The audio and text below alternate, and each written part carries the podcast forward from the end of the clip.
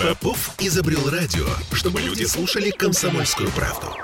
Я слушаю радио КП и тебе рекомендую.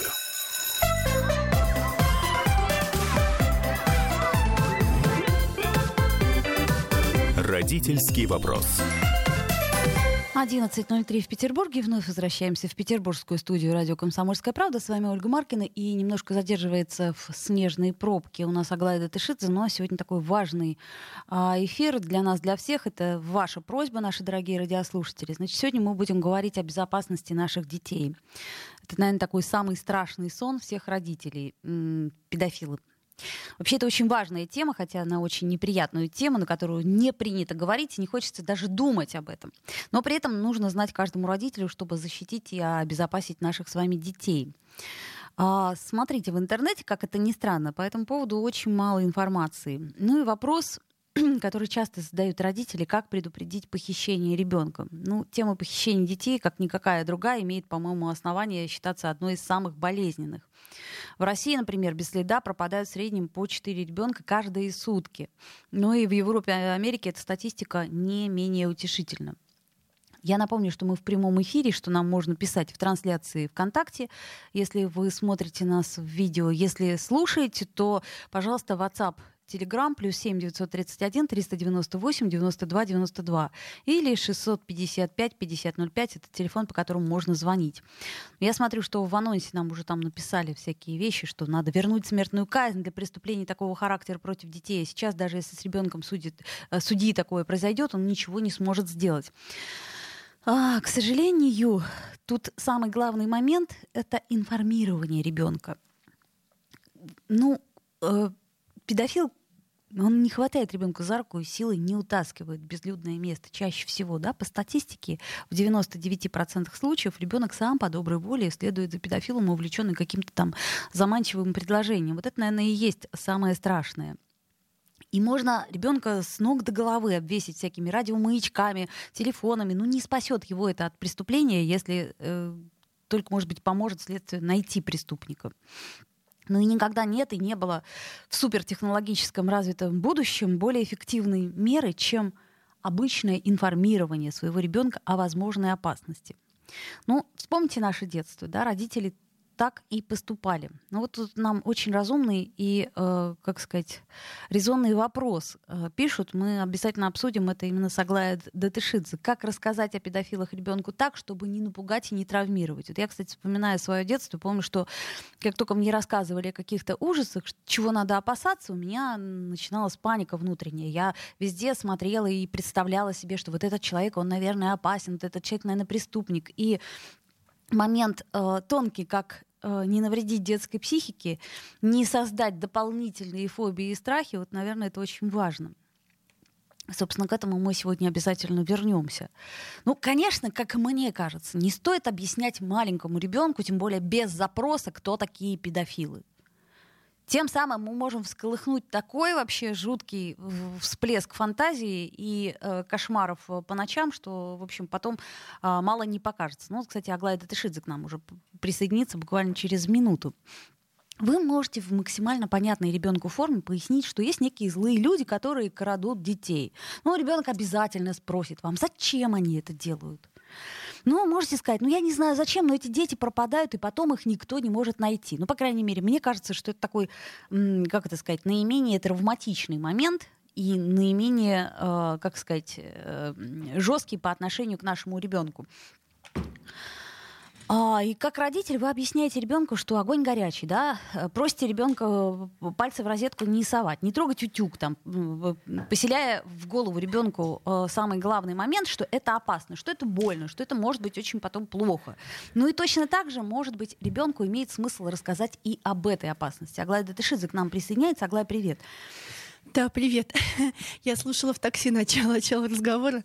А, я вот думаю о том, о каких возрастах ребенка идет речь. О разных? Да ты знаешь, на самом деле, к сожалению, это и бедой. Э, я просто знаю даже по своим знакомым, у меня вот есть э, в моей памяти пара очень страшных случаев, о которых писали на всю страну, это были мои знакомые. То есть я о том говорю, что да, мальчику было 5 лет, предположим, потом было там 7 лет, 12 э, лет. То есть это, конечно же, с самого раннего возраста.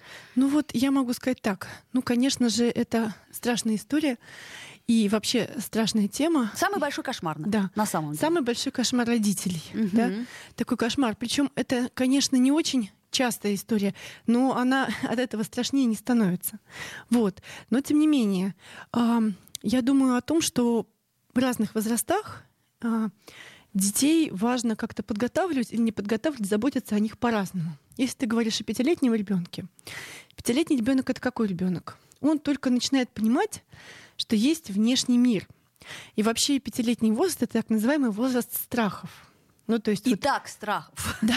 Я о чем и говорю. в пятилетнем возрасте дети учатся бояться. Они говорят там, боюсь собаку, боюсь тетю на улице и так далее. Вот у моей дочери есть собаки сейчас, она их обожает. Но в пять лет она боялась и орала, убегая от собак, потому что им было это важно.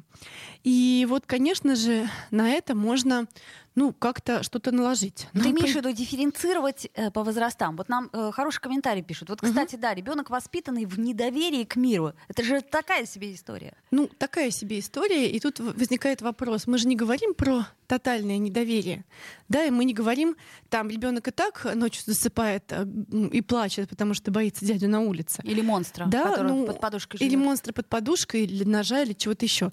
И, кстати, в пять лет это не какая-то история фобии, а это правда возраст страхов, они правда учатся бояться. И они учатся бояться чего-то внешнего. Да? Вот мне дочь рассказывала, я боюсь дядю на улице. Видела она дядю на улице, который там, не знаю, что-то ей говорил. Может быть, и не видела. Она просто осознала, что есть какие-то дяди на улице, которые могут это сделать с тобой. Или там что-то сделать. Но кто-то же донес эту информацию изначально. Нет, нет, ты не понимаешь. Это возраст, в котором дети учатся бояться. Все дети в пятилетнем возрасте чего-то боятся. Ну, если, конечно, у них нет фобий каких-то. То есть невозможно вырастить ребенка, который ничего не боится. Почему? Потому что бояться это ну, физиологические, физиологическое чувство, и человек должен уметь бояться, чтобы уметь понимать, где границы. Вот. То есть, в принципе, выходя на улицу и так немножко посматривать, там, где машина, да, и машин мы боимся, да, и поэтому ходим на, на зеленый свет, да, по переходу. Там, не знаю, люди незнакомые, да, мы их обходим. Да То и есть- собаки-то незнакомые. да и тоже собаки тоже обходить. незнакомые, особенно если крупные, да, мы их обходим. То есть, в принципе, а, так, как это сказать, ам, вот я не за то, чтобы вырастить ребенка, который ничего не боится. Вот типа, или там вырастить ребенка, который всего боится. Ну, Вот. то есть страхи, они в каком-то смысле предохраняют. Это Конечно, нормально. да, страхи, они имеют смысл, они предохраняют, а дети учатся бояться, и если там ва- вам ребенок говорит, боюсь дядю на улице, да, и вы начинаете объяснять, какой дядя, ты где видел дядю, что за дядя, нужно звонить, о боже, какой ты дядя. Возможно, это просто придуманный дядя, там, или собака на улице, тебя что, покусала собака? Да нет, никакая собака не покусала. Просто он осознал, наконец, что бывают собаки, они могут покусать. Ну, вот у Он меня до этого не стал понимал. бояться собак где-то год или... Да, э, да, потому А что твоему ребенку к ним лез и Твоему всё. ребенку 7. А два года назад ему было 5. И он допер, что собаки могут покусать. Дяди на улице не все знакомы, у них могут быть разные мотивы и так далее. Но поскольку он еще не может дифференцировать, да, то, соответственно, в этом месте нужно ему помочь, да, что вот что-то, да, чего стоит опасаться, что-то, чего не стоит опасаться. И правда, нужно вести разговоры, да, а почему ты боишься? Могут покусать, а что ты будешь делать с собакой, если она кусает? Вот, а если кто-то подойдет, что будешь делать, да, там, что можно делать в этом месте? И, конечно же, в этом месте можно провести некоторую информацию, но тут информацию можно привести, чтобы не напугать еще больше. Вот я об этом Или не говорю. проявить интерес, да, ой, там дяди какие-то на улице, педофилы называются. Да, не все дяди на улице педофилы, ну вообще не все. Ну, да? в общем, да. Да. и лучше бы не, не- не объяснять, наверное, пятилетнему ребенку в деталях, что происходит. А помните этот фильм, когда девочка одна потерялась с Раневской, «Муль, не нервируй меня», там она целый день живет с какими-то чужими людьми, и там ни одного педофила вообще нету, там все просто о ней заботятся и так далее. Вот. Но тем не менее, а, важно сказать о том, что ходить нужно только со знакомыми. Если не знакомый, то нет. Важно сказать о том, что а, ты всегда можешь позвать на помощь меня или кого-то еще. Важно думать о том, вот этот пятилетний ребенок, он на улице находится один. И вообще как-то, что это за история такая происходит, что он находится один с кем-то там. То есть не, не, Ну, не это под- вообще редкая история. не под присмотром, в да. пять лет, чтобы ребенок Да, находился что это один. за история, когда он находится не под присмотром? То есть вот в этом месте должны быть э, какие-то взрослые, которые смотрят. Ну смотри, э, с няней гуляет ребенок, раз няня отвернулась, на мобильный телефон оглянулась, то все, ребенок сбежал. Такое ну, как это сбеж- рядом. Да. У меня, например, очень быстро бегает, если что. Да, ну, возникает вопрос, куда он, куда он сбежал, как, какие есть договоренности, да. Если вы понимаете, что ваш ребенок очень быстро бегает куда-то вообще, да, не, мой тоже очень быстро бегает, то возникает вопрос, а что это за история с няней такая? То есть в этом месте, конечно же, нужно смотреть. Я думаю, что есть какие-то правила, но в данной ситуации вы объясняете, что ты ходишь только со знакомыми, мало того, с теми, с кем я тебя познакомил, да, то есть э, передача привязанности должна быть. То есть вот я няня, вот я ее тебе представил, вот мы, мы ушли, вот она, вот я ее оставил, вот с тобой с ним хожу. Вот. Ну и, конечно же, еще дети, они очень эмоциональные, и их можно на какой-то эмоциональный крючок подсадить. Конечно. Подловить. Там, Котеночка. Типа, там котеночка, собачечку, там, не знаю, конфеточку, или там с твоими родителями что-то произошло. Конечно. Пойдем, я тебя отвезу к ним в больницу. Причем с двумя одновременно, потому что они работают в разных концах города там, и так далее. Да? Ну, я и... думаю, что у пятилетнего, шестилетнего ребенка критики в этом смысле точно Конечно, нет. нету в этом месте. И, конечно же, понятно, что дети очень боятся, и особенно там, если они... Ну, это же важные, важные люди, самые важные люди родители. И в этом месте, как ни странно, я все в одно и то же место бью, но тем не менее, а, спасает какая-то здоровая привязанность. Ну, то есть, когда ты понимаешь, что... А, и также я сейчас сформулирую. Смотри, вот э, часто эти люди, они приходят, они какие-то добрые, хорошие, мягкие, нежные, да, ну такие вот ну, люди, безусловно, дети, иначе которые... с ними никто не пойдет. Аглая, давай на секунду да. буквально угу. прервемся. А, две минуты рекламы, не переключайтесь, мы в прямом эфире. Пишите, звоните. Родительский вопрос. Я слушаю «Комсомольскую правду», потому что «Радио КП» — это корреспонденты в 400 городах России. От Южно-Сахалинска до Калининграда. Я слушаю «Радио КП» и тебе рекомендую.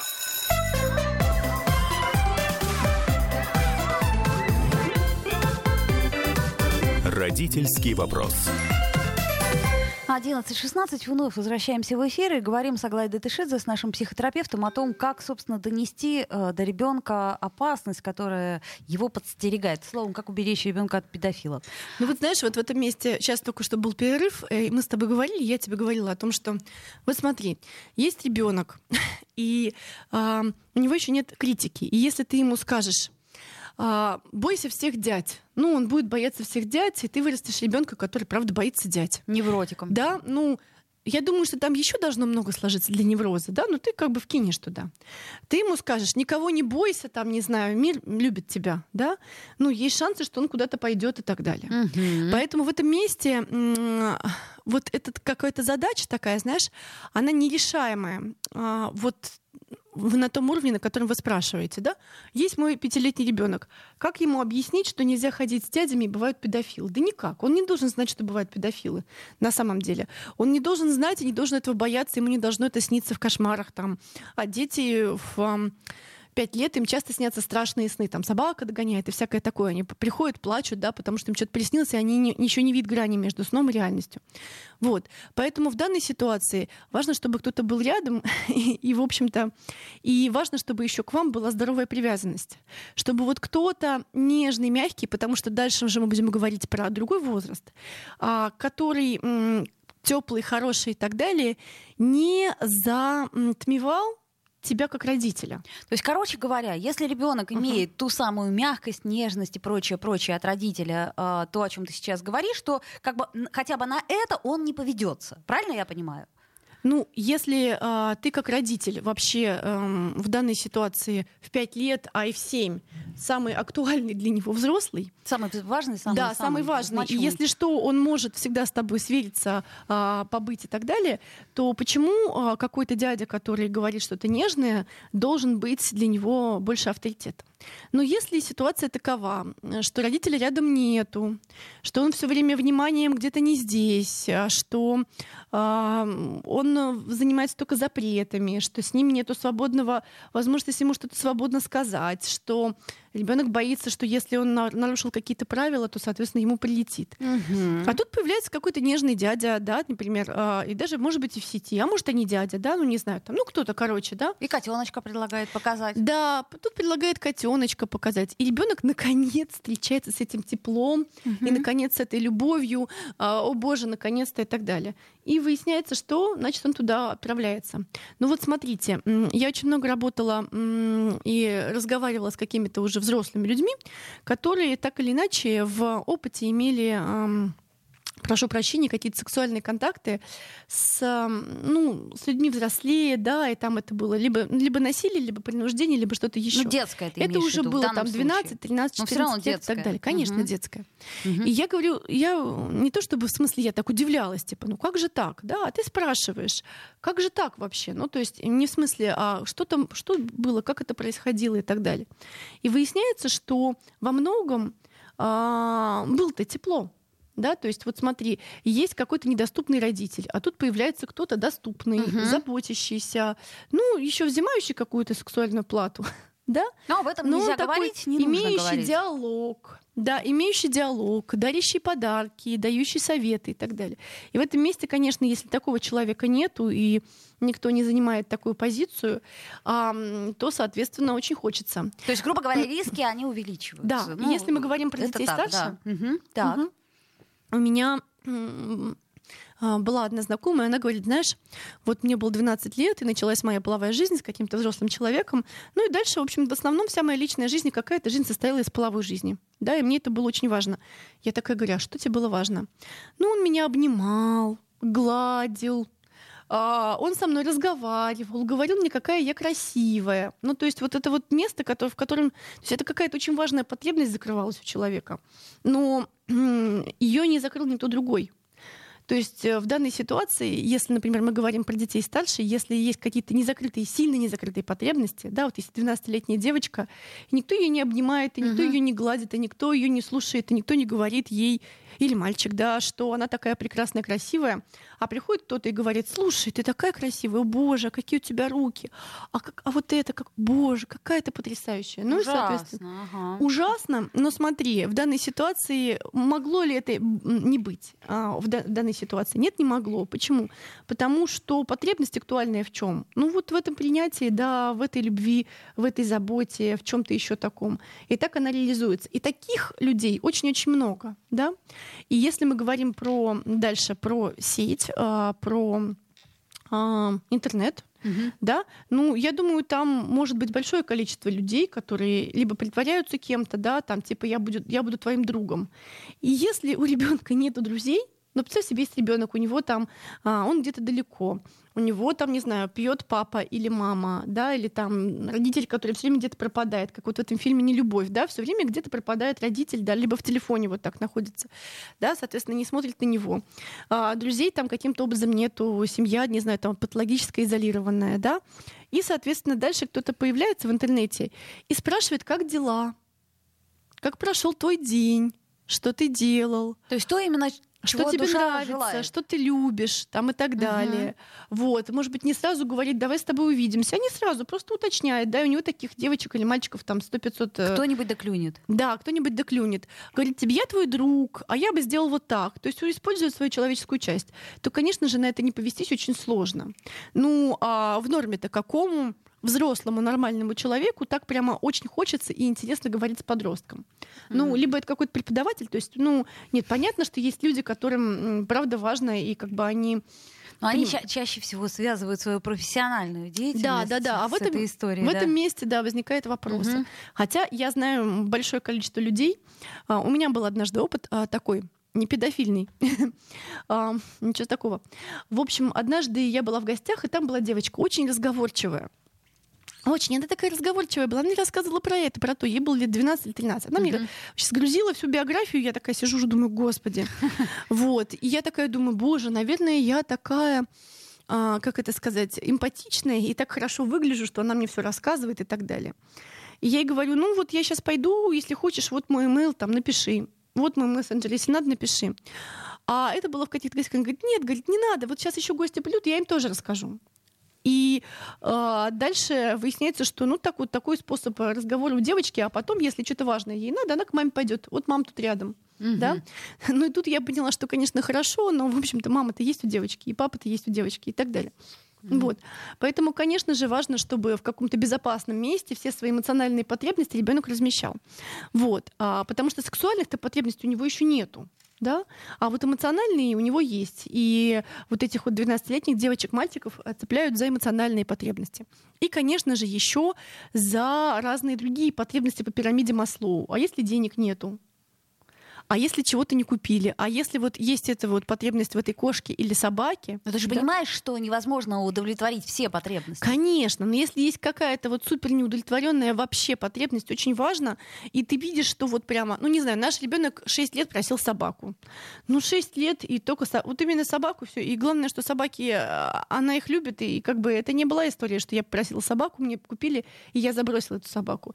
Это прям каждодневная любовь с этими собаками, правда, в данной ситуации правильно купили собак. Вот. Но тем не менее, если есть какая-то вот такая потребность очень важная, и она не закрыта, и ничего, ну то есть ничего не предложено в ответ, угу. да, то есть дикая фрустрация, и человек не, не пережил грусти и по поводу того, что это невозможно, и все равно он где-то это ищет, то кто-то ему это может предложить. То есть мы хотим опять напомнить про, про уязвимые места, правильно я понимаю? Угу. То есть э, чем меньше уязвимых мест, тем, соответственно, целее эта история. Да, и чем с большим а, объемом всего может прийти ребенок к своей собаке пообниматься, к своему папе поговорить, к своей маме поговорить, к своей бабушке, дедушке, кому-то еще, к своим друзьям. Да, и в данной ситуации, ну, я специально, мы специально в семье думали о том, что вот у ребенка должен быть такой достаточно плотный, ясный и широкий круг общения. Mm-hmm. Вот. А для того, чтобы, если что, она могла позвонить тому, тому, тому, написать тому, тому, тому, и, значит, и э, там, не знаю, посмотришь на какого-то ребенка, думаешь, о, вот отлично, надо познакомить. Да, и ну и с кем-то она задруживается, да, соответственно. И если есть плотный, ясный круг общения, то да, в данной ситуации ребенок все свои эмоциональные нужды он реализует там. Mm-hmm. Вот. Слушай, ну э, это все прекрасно, но у меня есть вопрос. Давай. Согласно статистике э, по детскому насилию, э, 90%, если не больше, э, насилие случается в семье. Да. А да. не вот с этими страшными дядями, которые ходят по улице. Угу. А, то есть получается, что педофил это не некий страшный человек в черных очках, а это может быть близкий родственник. Да, это правда.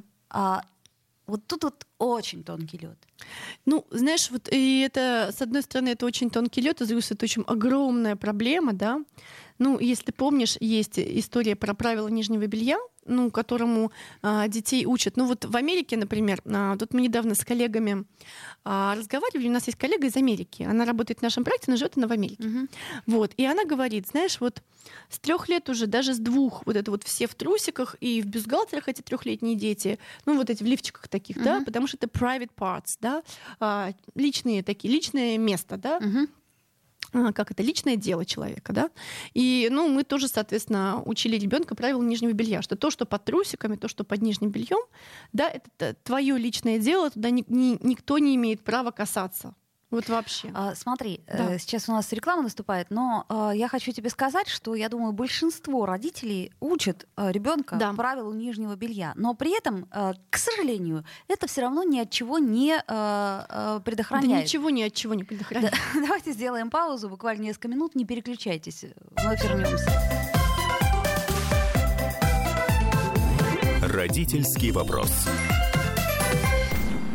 Я слушаю Радио КП, потому что здесь самые осведомленные эксперты. И тебе рекомендую.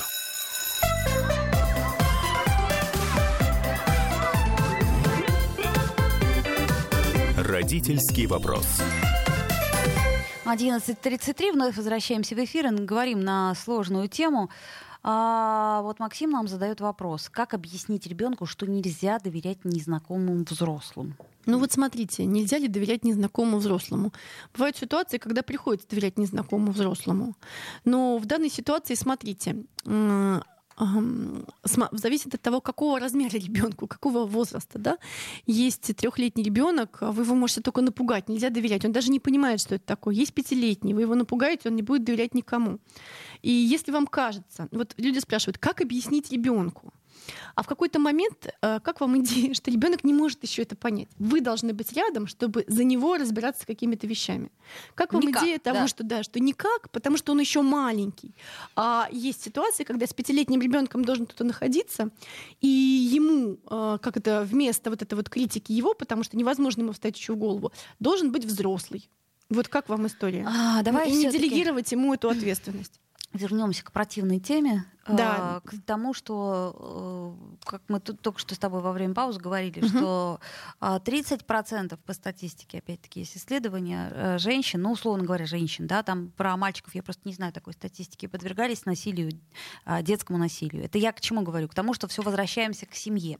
Вот, понимаешь, еще объяснить ребенку и как-то его проинформировать по поводу того, как страшно, что незнакомый человек тебя посадит. Ну, А смотрите. тут, понимаешь, например, какой-нибудь двоюродный дедушка, черт побери. Да, И ты не можешь даже предположить, Нет, что смотри. это старая скотина. Ну, старая скотина. Подождите, старая скотина это прекрасно, конечно, но ты же наблюдаешь, да, то есть важно быть наблюдательным, да, как соблюдает границы эта старая скотина, да, этот кто-то, у него вообще нормально с границами или нет, А, как он подходит, А, какие ощущения у тебя, да, ты подходишь, смотришь вот как-то на эту старую скотину, на кого-то вот, прошу прощения, что-то я, да, Извини, на, я тебя на сбила. кого-то, да, ты подходишь, какие у тебя ощущения, есть у тебя эти ощущения, нет, вот, э, ты проверяешь, да, а, вот какое ты чутье включаешь в этом месте. Плюс смотрите, в, какой, в каких семьях э, ну, с большей вероятностью будет происходить такая история. Да, когда сложность привязанности с родителями, плюс когда есть отсутствие границ каких-либо, да, вот семья, вот как это с этими сестрами Хачатурян, да, семья изолирована от общества, да, то есть не пускают гулять, ничего такого, да, патологические семьи, они часто похожи на кокос, внутри нету границ совсем никаких, а снаружи прям толстая такая кожура, да, а такие более здоровые семьи похожи на гранат, там, ну, более-менее проницаемая кожура, и есть внутри такие отде- отделы, да? Ну вот, соответственно, если снаружи очень плотная кожура у семьи, а внутри нет никаких границ, э, все ко всем заходят, все все берут, э, все все всем рассказывают, да, нет, невозможно хранить секреты, невозможно какие-то личные вещи и так далее, то в этих местах гораздо более э, как это сказать, вероятно, такое насилие. Соответственно, важно, чтобы было соблюдение границ а, внутри семьи. И, соответственно, все, кто приходит в эту семью, их соблюдали. Вот. А дальше, чтобы была точно безопасная привязанность с родителями, чтобы, если что, можно было прийти и как-то у них понежиться, им что-нибудь сказать. Главное рассказать. Да, важно, чтобы э, были закрыва- закрывались двери, чтобы можно было закрыться, да, чтобы можно было стучать, чтобы было понятно, что ты входишь и так далее, чтобы спрашивать и так далее. Ну и часто такое насилие случается с так называемыми либо потерянными детьми, либо присвоенными детьми. Что это значит? Либо ребенок потерян, его никто, то есть он ничейный, да, то есть вот, Мгм. а, соответственно, этот не досмотрел, этот не досмотрел, этот не досмотрел, и он такой типа кто? А тут пришел кто-то и смотрит на тебя и присвоил тебя таким образом, но ты его. И вот оказывается, что это очень важно для какого-то ребенка. А, по- по- Подожди, про присвоенное давай поподробнее. Да, Я ну то есть в не смысле, что, Мгм. подожди, это потерянный ребенок. Он посмотрел на тебя, да, А, ну он на тебя понятно, да. посмотрел и проявил то внимание, которого ты Да-да-да. не видел. Мгм. Соответственно, у тебя эта луночка запомнилась. Либо у присвоенных детей. Это ребенок, который изначально мой. Мой навсегда мой. То есть он никогда не будет чьим-то, он никогда не будет отдельно. Я с ним вместе, мы с ним вместе и так далее. Ну и когда ребенку 3, это классно, когда с тобой ребенок там все. Да, но когда ему уже 12, м, и ты продолжаешь а, думать, а это чья кофточка, твоя или моя? А вот, ну, не знаю, там я надену твои трусики, у нас попа уже одинакового размера. Это не смешно. Я видела такую маму, которая говорит, ну, можно я твои трусики надену? Да, да, вот-вот-вот у меня тоже так глаза поднимались. Что? Ну, как бы, ну, у нас же одинакового размера, какая разница-то? Да, твои мои, они чистенькие. Ну, ну, то есть вот такая история, да, если есть объяснено правило нижнего белья, если каждый взрослый человек, который приходит, вы понимаете, кто это и почему он. Если ребенок не остается надолго с каким-то незнакомым взрослым, да, и так далее.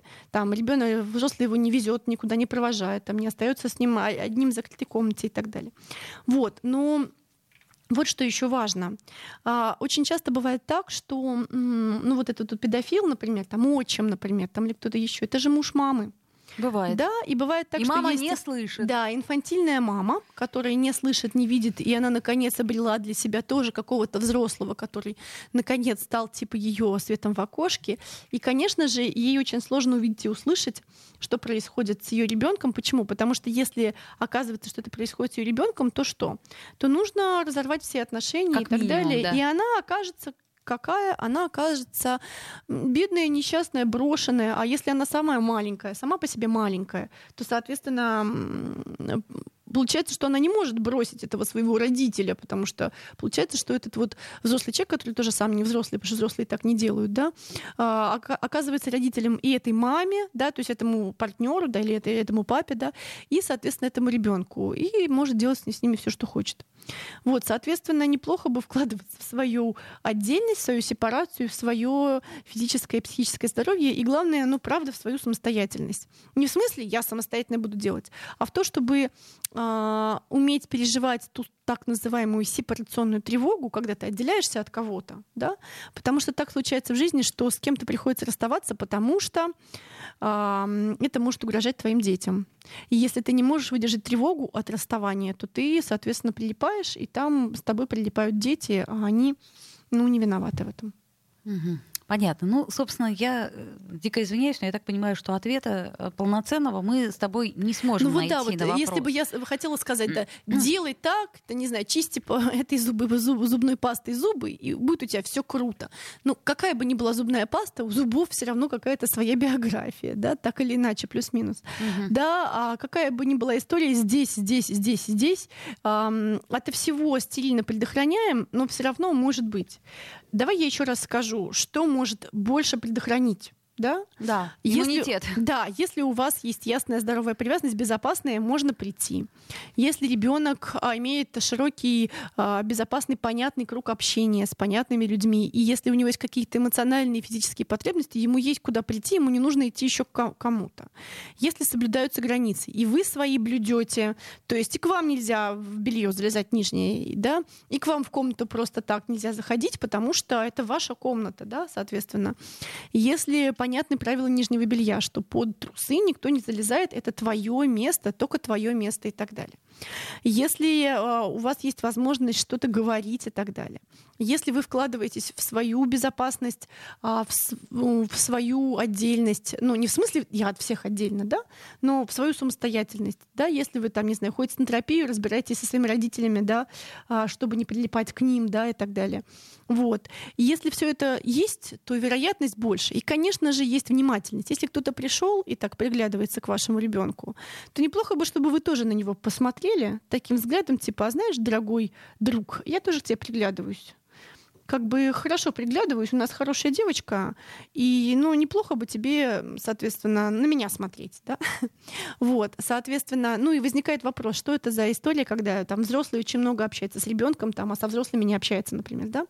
Ну, то есть я думаю, Если что он не педагог, ну, как родитель, как родитель, да, я должна, как родитель, я должна очень внимательно и серьезно, а, и, может быть, даже сурово, и иногда даже свирепо смотреть на других взрослых, чтобы, знаешь, как бы я как королев, да, а у меня там в ногах какой-то маленький львенок, потому что он еще не понимает, и я не смогу, извините, вопро- вопрошающие, как объяснить маленькому львенку, что не нужно было туда ходить? Да никак. Просто рядом должен быть взрослый, который смотрит немножко свирепым и подозрительным взглядом на всех, чтобы на вшивость всех проверить. То есть, э, как бы, как объяснить ребенку? Никак, нужно проверять на вшивость всех, кто находится. Ну, извините. Ну вот смотри, тут самый главный момент, опять-таки, к которому мы приходим, это, например, отчимы, да, такой тонкий, тон, тонкий момент. Ну, бывает такое, что вдруг у женщины там затмило сознание, она влюбилась там, и я, она, она, она просто не хочет и тут замечать. и- Гумберт, Гумберт, смотрите. Ну, смотрите, есть а, однажды я, минуты. да, однажды я с одним а, психотерапевтом обсуждала эту историю. И вот э, девушка, да, которая, получается, была сексуальным тоже рабом для своего отчима. Ну, потому что мама была и так далее. И а, психотерапевт сказал очень важную штуку, что мама не могла, у нее не было сил отпустить отчима либо на сторону, либо вообще куда-нибудь. Ей очень хотелось, чтобы он был рядом. И платой за бытие рядом было ну, насилие над дочерью. Соответственно, а, почему ваша мама не разобралась с этим? Да? Если это твой отчим, ты с ним, ты его главный человек, ты с ним разбираешься. Ты с ним разбираешься, и через тебя все происходит, а не через вот прямо, прямо там с твоим ребенком, особенно если он не твой. Да? То есть ты правда разбираешься с этим.